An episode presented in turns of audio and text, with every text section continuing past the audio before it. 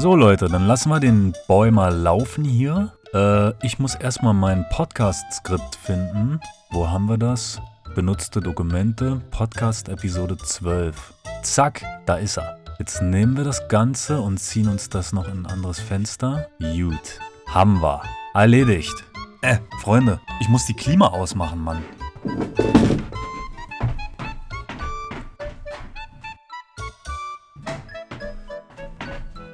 Ich hab's, Leute. Alter, ich bin so ein Oberhorst, ne? Alles klärchen. Haben wir. Wir sind drin, wir sind live, wir können starten. Ich bin bereit. Ich weiß nicht, wie es bei euch aussieht. Bei mir ist volle Möhre. Hallo, liebe Podcast-Freunde und herzlich willkommen zu Episode 12 bei Ein Ticket zur Milchstraße. Geil, schön, dass ihr wieder eingeschaltet habt. Freunde, wir müssen reden. Ich bin ganz ehrlich.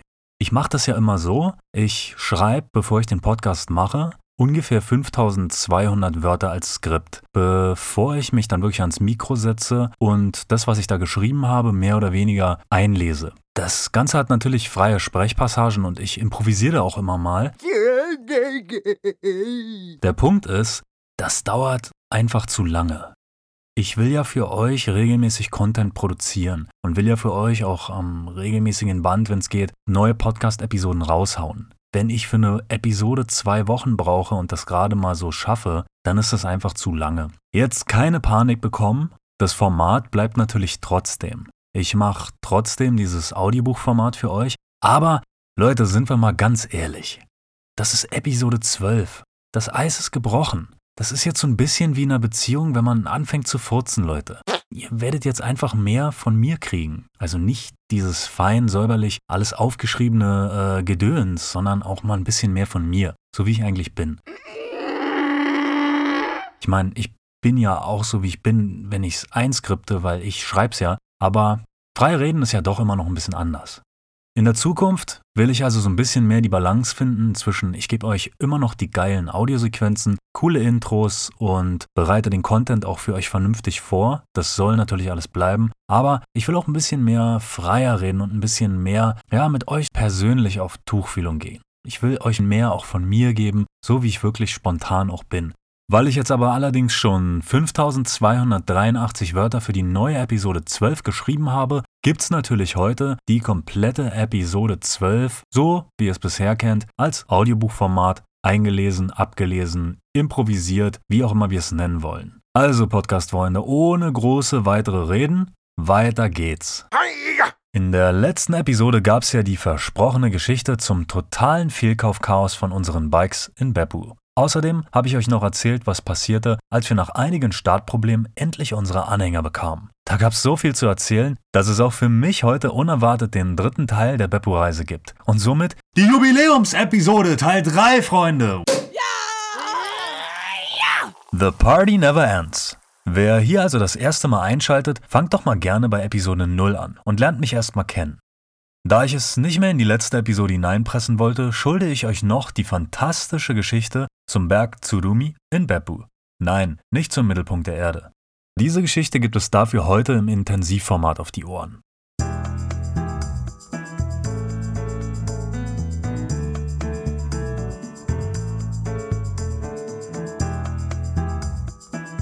Stehen geblieben waren wir auf dem Parkplatz vor Asahi Cycle Base in Uita, wo wir dabei waren, zwei neue Fahrräder zu begutachten. Da wir die Bikes ausgiebig getestet hatten, also so gut es auf dem Parkplatz eben ging, berieten wir uns nochmal intensiv. Einen weiteren Geldverlust in der Höhe, wie wir es bereits hatten, wollten wir echt nicht nochmal riskieren. Wir waren uns einig genug, um es zu wagen. Wir gingen nach drin, kauften alles, was wir noch brauchten, regelten die Papierkiste und kauften die Bikes. In Deutschland hatte ich ja bereits weit vor der Reise vorgedacht und sogar ein Budget für Luftpumpen, Schlösser, Ersatzreifen und sowas eingeplant. Wir packten alles ein und schwangen unsere noch untrainierten Hintern auf die harten Bikesattel. Schon nach den ersten Metern überkam mich ein zufriedenes Gefühl. Diese Bikes waren etwas ganz anderes als die beiden Drahtesel von davor. Auf gerader Strecke reichten ein paar leichte Tritte und die Räder liefen los. Nur Fliegen war schöner. Wir machten Halt am nahegelegenen Supermarkt, snackten ein bisschen was und machten uns auf den Heimweg. Vor uns lag ja diese geile Verbindungsstraße zwischen Uita und Beppu an der Küste entlang. Darauf freuten wir uns schon. Es ging ein paar hundert Meter durch ein bisschen Industriegelände und dann raus aus Oita direkt am Meer entlang. Auf dieser nagelneuen langen Küstenstraße lag Beppu direkt in Sicht vor einem und das weite Meer zu unserer Rechten. Einfach nur schön dort entlang zu fahren. Ein milder Wind, das Meer, die Sicht auf Beppu vor uns und die neuen Bikes unter uns. Ein Traum. Circa nach der halben Strecke kamen wir an diesem neu angelegten Strandareal an, worüber ich in der letzten Episode kurz berichtet hatte. Als wir uns näherten, sahen wir diesen langen, schönen Sandstrand, das blaue Meereswasser und diese umwerfende künstlich angelegte Insel mit Palmen, die man über eine Brücke erreichen konnte, direkt vor uns. Wir mussten einfach Halt machen und uns das Ganze mal genauer ansehen. Wir schlossen die Bikes an und liefen über die Brücke auf die Insel. Es war einfach nur unwerfend schön dort. Mit der Sonne und dem blauen Himmel, dem glasklaren Wasser, das tat richtig gut. Wir blieben eine Weile und machten uns dann auf den Rückweg. Zu Hause angekommen, stand uns ja noch eine kleine Herausforderung bevor. Wenn ich mich diesmal nicht komplett verschätzt hatte, sollten die Anhänger dieses Mal an die Bikes passen. Ich war schon etwas aufgeregt, als wir ankamen und probierte es natürlich direkt aus. Diesmal war alles perfekt, wie geleckt. Die Hänger gingen genauso einfach an die Räder, wie sie sollten und ließen sich per Schnellverschluss bei Bedarf super schnell abnehmen. Was für eine Erleichterung. Das ganze Setup sah dazu auch noch richtig geil aus. Die schlanken Anhänger passten zu den Sportbikes, als gehöre es so zusammen. Alles war sehr wendig und gut stabil. Für diesen Tag machten wir Feierabend und konnten mit einem guten Gefühl schlafen gehen. Die kommenden paar Tage erkundeten wir ein wenig die Gegend und besuchten auch nochmal diese wunderschöne Insel um das Strandareal zwischen Beppu und Oita. Es war ein wirklich schönes Ausflugsziel, das wir noch so einige Male mit unserer Picknickdecke und vorbereitetem Essen besuchten, um dort einen sonnigen Tag zwischen netten Leuten und Palmen zu verbringen. Die Bikes waren einfach der Hammer und dass unsere Ärsche brannten, lag lediglich an dem ungewohnten Sattel. Ich hatte uns zwar noch ein paar Schaumstoffbezüge besorgt, um das Ganze angenehmer zu machen, aber ein bisschen mussten wir da nun auch mal durch. Das ist die Anfangszeit. Nach ein paar weiteren Tagen wurde das Ganze auch schon besser und wir bekamen nach und nach ein Gefühl für die Räder. Es war also an der Zeit, mal ein bisschen zu testen, was so mit den Dingern möglich war. Und ich spionierte Beppu bei Google Maps nach einem angemessenen Ziel für den Next Level Test aus. Als ich so stöberte, stieß ich auf den Berg Tsurumi. Tsurumi ist ein alter, inaktiver Vulkan, zu dem ein paar weitere, etwas kleinere Berge gehören. Tsurumi ist dabei mit 1375 Metern der höchste in dieser Vulkanformation. Um die Spitze des Berges zu erreichen, gibt es mehr oder weniger zwei Möglichkeiten. Die eine ist Wandern. Macht Sinn, oder? Die andere ist, die auf 500 Metern liegende Seilbahn über eine Straße zu erreichen, um von dort dann eben mit dieser Bahn zur Spitze zu kommen. Die Bilder im Netz sahen schon mal richtig gut aus. Doch schaue ich mir diese Bilder meistens nur in Kleinformat an, wenn ich überhaupt schmule. Ich bin gern unvoreingenommen, wenn ich einen neuen Ort besuche und versuche daher Bilder aus dem Netz zu vermeiden.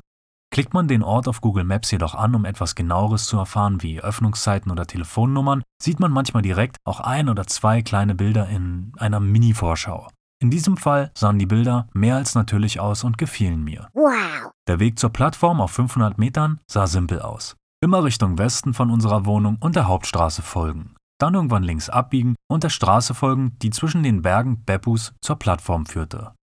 Ich versuchte herauszufinden, wie groß oder wie steil die Steigung der Straßen ungefähr sein würden und nutzte auch die Street View-Funktion von Google, um mich mal digital auf die Straße zu stellen. Es war ziemlich schwierig, ein richtiges Urteil zu fällen, da die Perspektive der Street View-Kamera das Ganze ziemlich verfälschen konnte und ich mir nicht sicher war, ob es nun steil werden würde oder nicht. Auch die Geländefunktion von Google ist jetzt nicht so ultra aussagekräftig.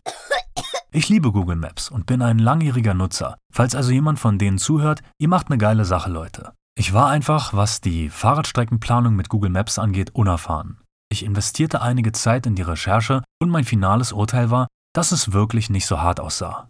Die circa 5 Kilometer lange Strecke bis an den Fuß der Bergkette sah weitestgehend easy peasy aus. Und dann ging es ja bloß noch rund 3 Kilometer auf 500 Meter über eine schöne geschlängelte Straße Richtung Seilbahnplateau. Von dort aus rein in die Bahn und auf 1375 Meter. Fertig. Stupid idiot. Ja, wie immer ist es genau so gelaufen und der Plan ist völlig problemlos umgesetzt worden. Einen Tag vorher bereiteten wir alles für den Ausflug vor. Sprich, wir machten uns Mittagessen und einen Snack, falls es etwas länger dauern sollte. Nächsten Tag standen wir früh auf, frühstückten, packten Tee sowie Kaffee ein und machten uns los in Richtung unseres Ziels. Es lief ziemlich geschmeidig wie geplant. Wir schlängelten uns durch die Straßen Beppus und begaben uns auf den Weg in Richtung der Straße, die uns erst durch die Berge und dann zur Seilbahnplattform bringen sollte. Als wir die kleineren Seitenstraßen verließen, erreichten wir die schöne große Hauptstraße und somit den ersten Teil unserer Abenteuerstrecke. Die Straße war relativ flach und stieg bloß mäßig an. Leichtes Spiel also. Wir radelten so vor uns her und konnten schön mit den Gängen spielen und die Bikes weiter kennenlernen. Nach einigen hundert Metern wurde es schon spannender. Die Straße nahm an Steigung zu und wir schalteten ein paar Gänge runter, um uns an die neuen Gegebenheiten anzupassen. Jetzt hatten wir schon ein bisschen mehr zu tun und die Beine fingen an warm zu werden. Doch es sollte ja auch so sein. Ein schönes Training schadete uns nicht. Ich sah es als Investment für zukünftige Ausflüge.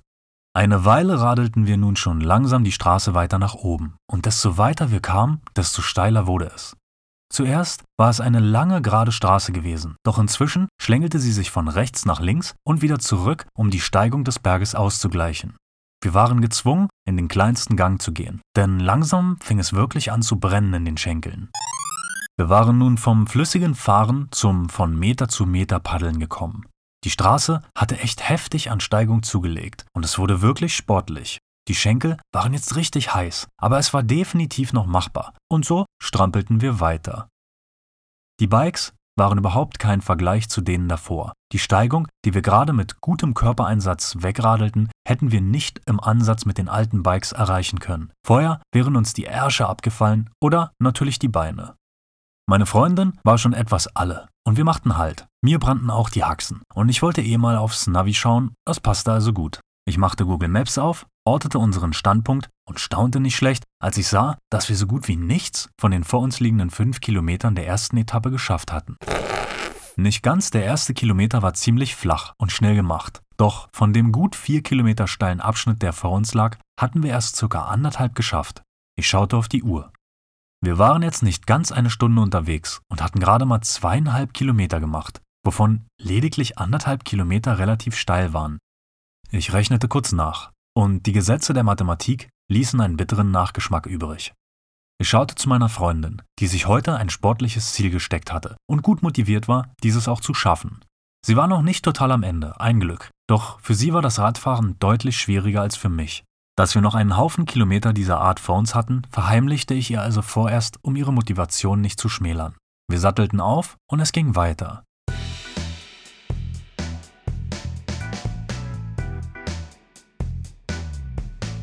Beim Start gab es ein heftig unangenehmes Krampfen bei mir, denn wir hatten unsere Schenkel ziemlich belastet und waren von 100 auf 0 und von 0 nun wieder auf 100 gestartet.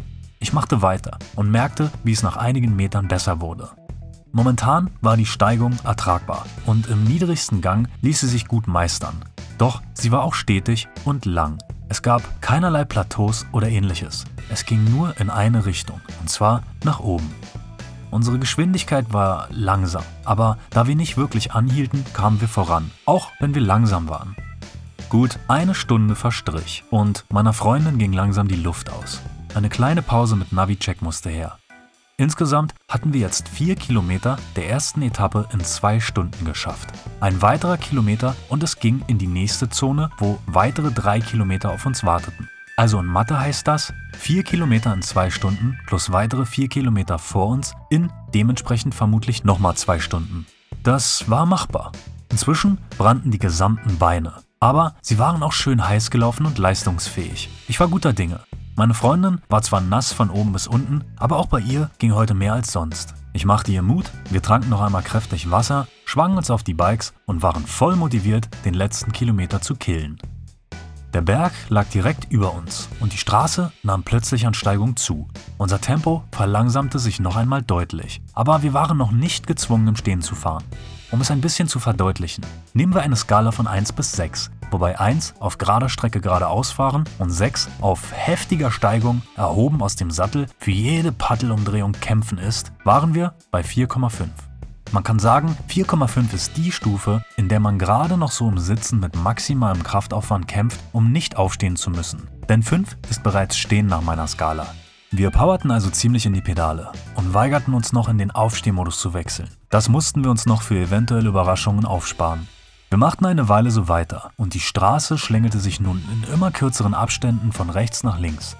Wir erreichten ein Stück, das nun eindeutig in die Berggegend führte, denn um uns herum war nur noch Wald.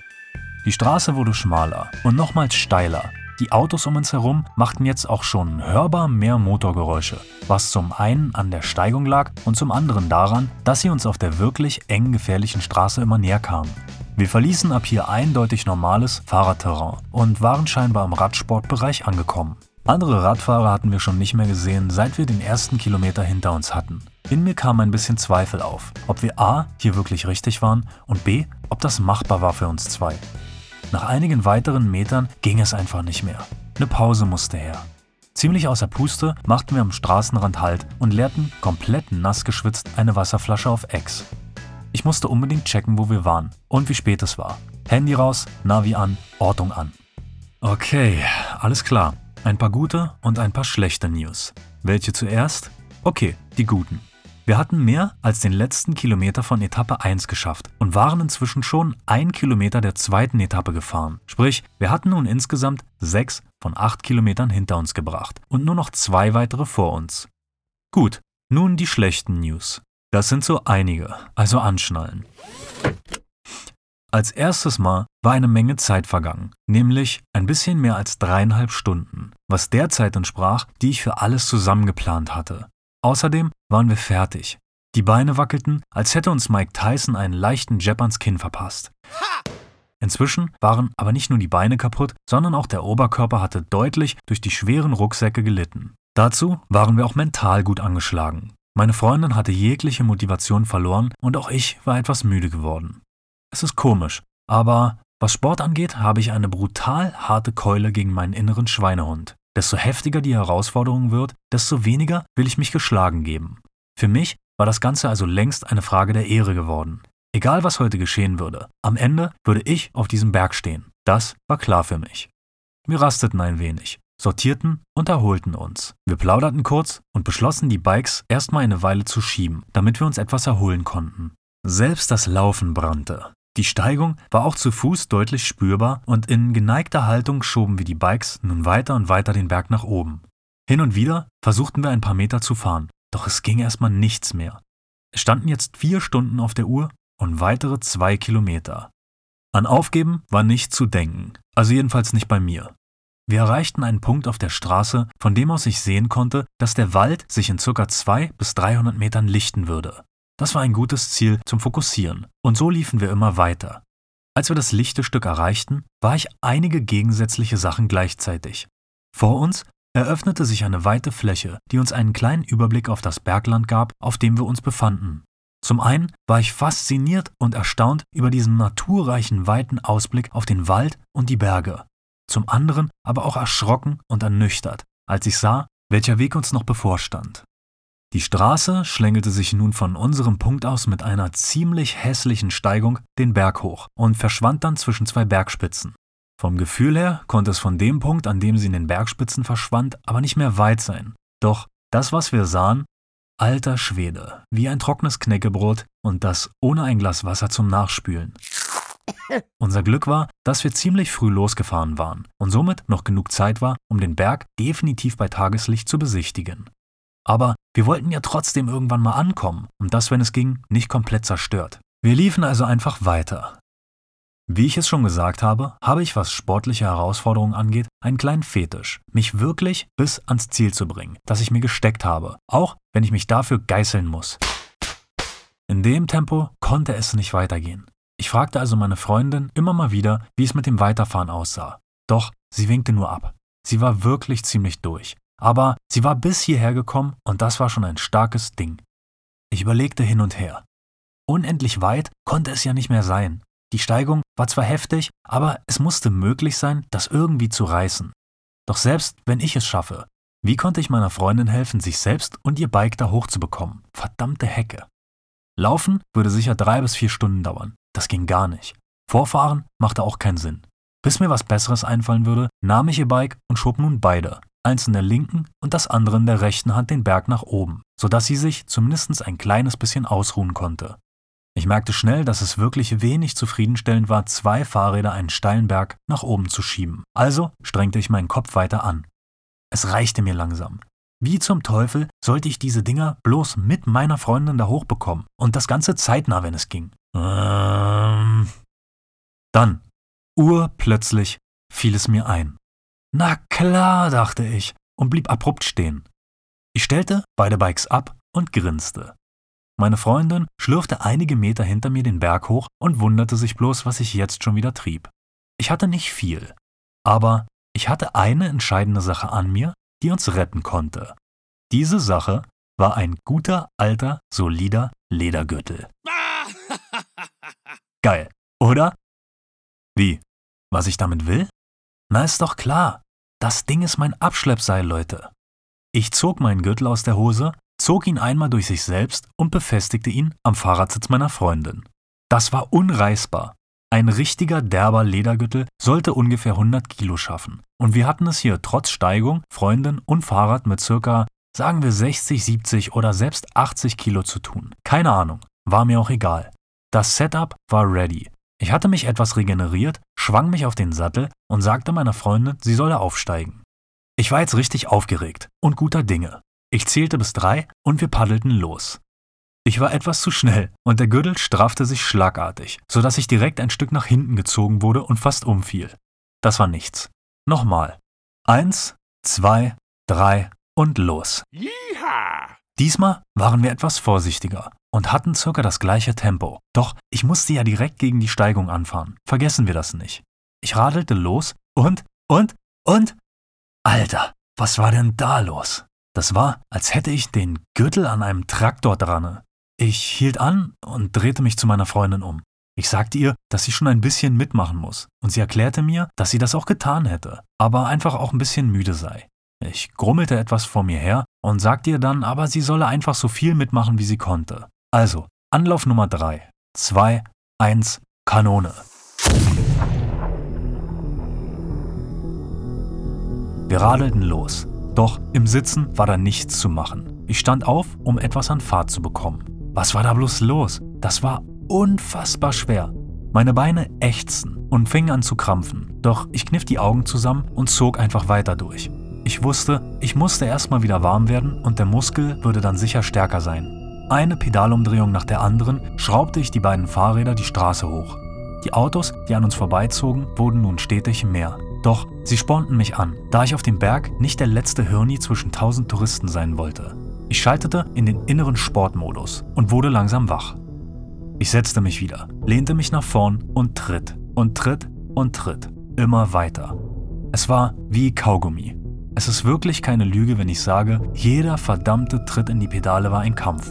Zentimeter für Zentimeter kämpfte ich also mein Bike, das meiner Freundin, unsere Rucksäcke, sie und mich weiter nach oben. Es kam die erste Kurve und ich wollte es kaum glauben, doch die Steigung nahm nochmal ein wenig zu. Jeder Millimeter Steigung war nun fatal. Doch ich war bereits im Sportmodus. Das nahm ich auch noch mit.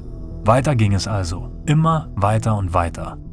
Diese Kurve war besiegt und ich zog uns auf die nächste zu. Mein Körper schmerzte, meine Beine waren nicht warm, sie standen in Flammen. Meine Hüfte schmerzte etwas und alle Muskeln abwärts der Hüfte waren absolut überbelastet. Ich pustete und stöhnte bei jedem Tritt. Doch jetzt gab es kein Zurück mehr.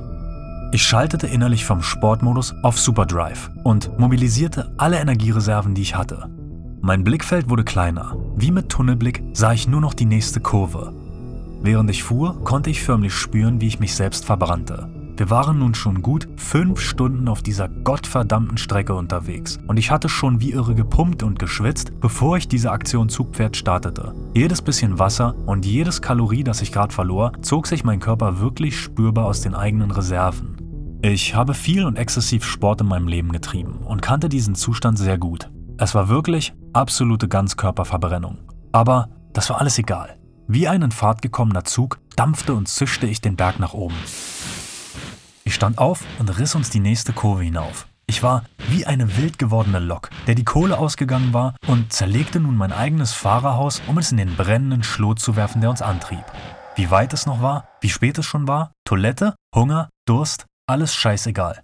Es gab nur einen Weg, geradeaus. Ich sah die nächste Kurve und schaltete innerlich noch einmal vom Superdrive in Overdrive.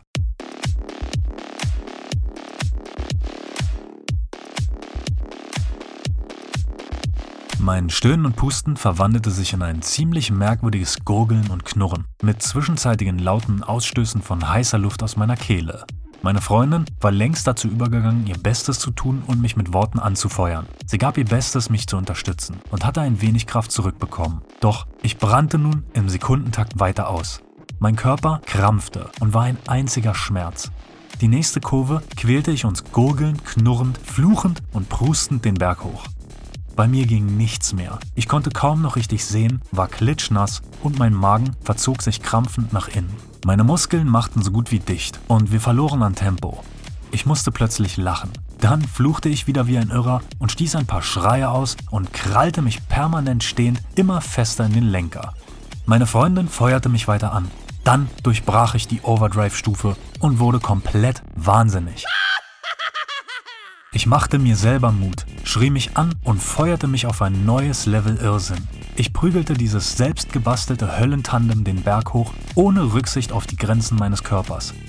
Die Tatsache, dass wir eigentlich im Urlaub waren und einen schönen Ausflug auf einen idyllischen Berg machten, um Spaß zu haben, hatte ich genommen, zerknüllt, mir in den Hals geworfen, gefressen und in einem Feuerstrahl gegen Himmel geschleudert. Ich war jetzt einfach nur noch besessen und nichts außer das Erreichen des Gipfels konnte mich zurückbringen in die Normalität. Ich sah die Plattform, entflammte ein letztes Mal und mobilisierte das allerletzte, was ich noch in mir finden konnte. Wie ein wild gewordener Stier tobte und schnaufte ich, während die letzten Meter zur Plattform dahinschmolzen. Die Steigung der Strecke war inzwischen lächerlich steil, aber in meinem Zustand spielte das alles jetzt keine Rolle mehr. Ich brachte uns die finale Kurve hinauf und von einem Moment auf den anderen spürte ich, wie die Steigung, gegen die wir die letzten sechs Stunden gekämpft hatten, sich plötzlich unter mir auflöste, als wir die Schwelle zur ebenen Plattform erreichten. Der Höllenritt war geschafft. Eine Menge Bedürfnisse, die die letzten Stunden stark gelitten hatten, mussten sofort befriedigt werden. Durst, Hunger, Toilette, abtrocknen, hinsetzen, ausruhen, Schmerzen zulassen, weinen. Ich brauchte einige Zeit, um mich von dem Rausch, in den ich mich gepusht hatte, zu erholen und in einen körperlichen Normalzustand zurückzukommen. Als mein Puls so langsam wieder im 100er-Bereich war, fühlte ich mich schon besser. Wir hatten die Bikes geparkt und es konnte endlich zur Seilbahn gehen. Nach der Tour freuten wir uns natürlich schon riesig auf die Spitze des Berges. Wir kauften die Tickets und warteten noch ein paar Minuten auf die Bahn. Dann ging es los. Schon die Fahrt in der Gondel war die reinste Entlohnung für das Opfer, was wir gebracht hatten, hier überhaupt herzugelangen. Es ging nun von 500 Metern auf 1375, was schon ein gutes Stück ist. Auf der Fahrt nach oben hatten wir eine wunderbare Sicht auf die Bergwelt um uns herum. Der Himmel war klar und das Wetter war astrein. Wir fühlten uns deutlich entspannter und waren bereit, das Ganze richtig zu genießen. Oben angekommen, stiegen wir aus, verließen das Seilbahnhäuschen und was soll ich sagen, Leute? Was wir sahen, war einfach zu viel, um es direkt zu begreifen. Wir schauten bei bestem Wetter mit klarer Sicht auf die unendlichen Weiten Japans. Der Berg war dermaßen hoch, dass wir alle umliegenden Städte, Berge, Täler und Inseln sehen konnten. Es war ein unwirklicher Anblick, der mich tief berührte. Wir befanden uns nun circa auf 1300 Metern. Es war also ziemlich kühl, obwohl oben die Sonne schien. Um die 1375 Meter zu erreichen, mussten wir noch einen kleinen Pfad bewältigen, auf dem man insgesamt zwölf Götterstatuen besichtigen konnte. Es war fast niemand da, und als wir begannen, den Pfad zu betreten, nahmen die Besucher nach und nach ab. Die Landschaft um uns herum war faszinierend.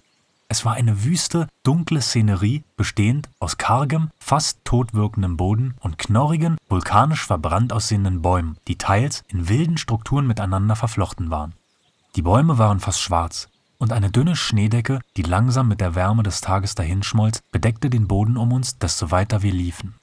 Es hatte wirklich etwas Mystisches und zog einen immer tiefer in sich hinein.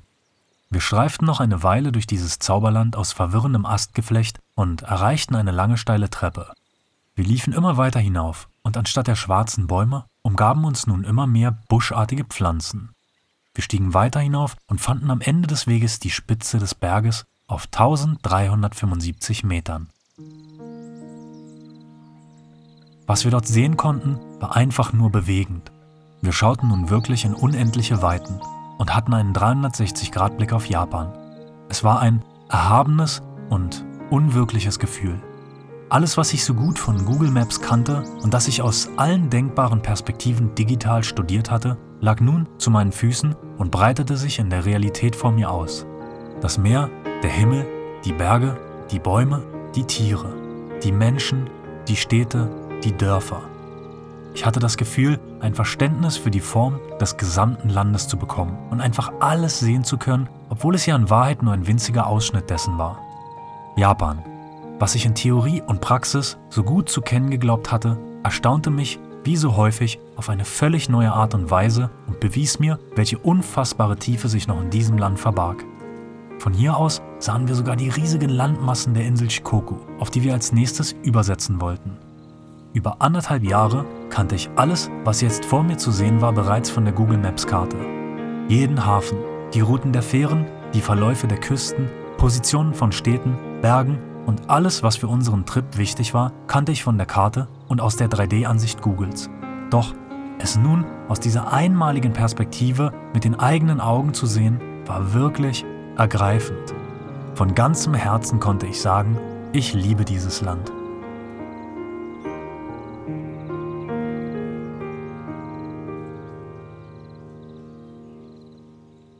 Seit diesem Moment auf dem Berg Tsurumi sind circa acht Monate vergangen und jetzt gerade zum Zeitpunkt dieser Aufnahme sitze ich vor meinem Mikro in meinem Apartment in Kyoto. Es ist so unglaublich viel passiert und ich bin immer noch hier. Herbe Tiefschläge und atemberaubende Hochs haben Geschichten erschaffen, von denen ich euch nach und nach berichten werde. Alles in allem hat dieses Abenteuer, ob es spannend, hässlich, schön, traurig, lustig oder schmerzlich war, meine Liebe und meinen Respekt für Japan nur gestärkt. Ich habe wirklich eine tiefe Bindung zu diesem einzigartigen Inselstaat und seinen Bewohnern entwickelt, an der ich festhalten möchte. Besucht mich doch mal bei YouTube, Facebook oder Instagram. Dort gibt es nicht nur was zu hören, sondern auch was zu sehen. Gerade Instagram ist voll mit interessantem Bild- und Videomaterial rund um mein Leben auf der Reise in Japan und den Podcast. Ihr könnt mich dort auch gern abonnieren, mir Kommentare dalassen und somit dieses Projekt noch intensiver fördern. Ob ihr das nun bei YouTube, Insta oder Facebook macht, ist egal. Jede Unterstützung ist eine mehr als zuvor.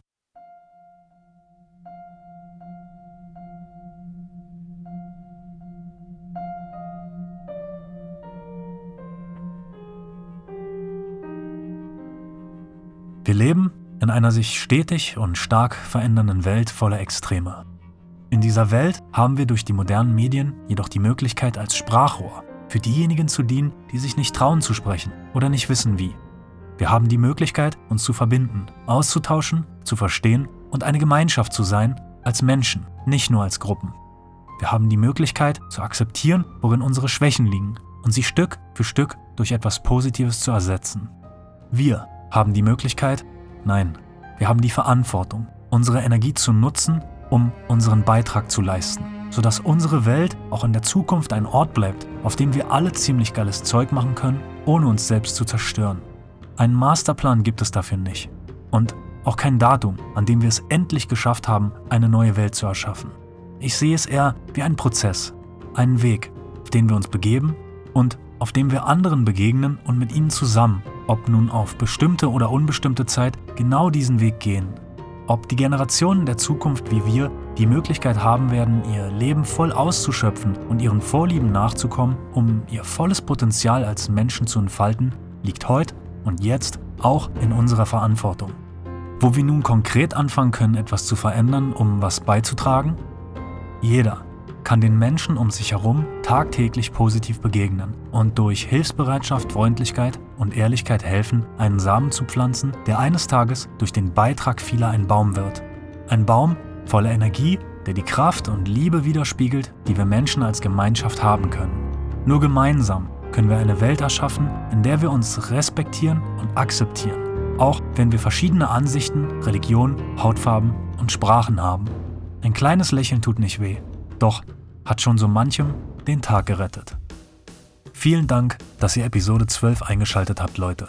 Meine Stimme ist schon wieder komplett am Ende, wie ihr hört, aber ist egal. Ich gebe hier 100% und das ist mir wichtig. Passt auf euch auf. Wir hören uns. Macht's gut.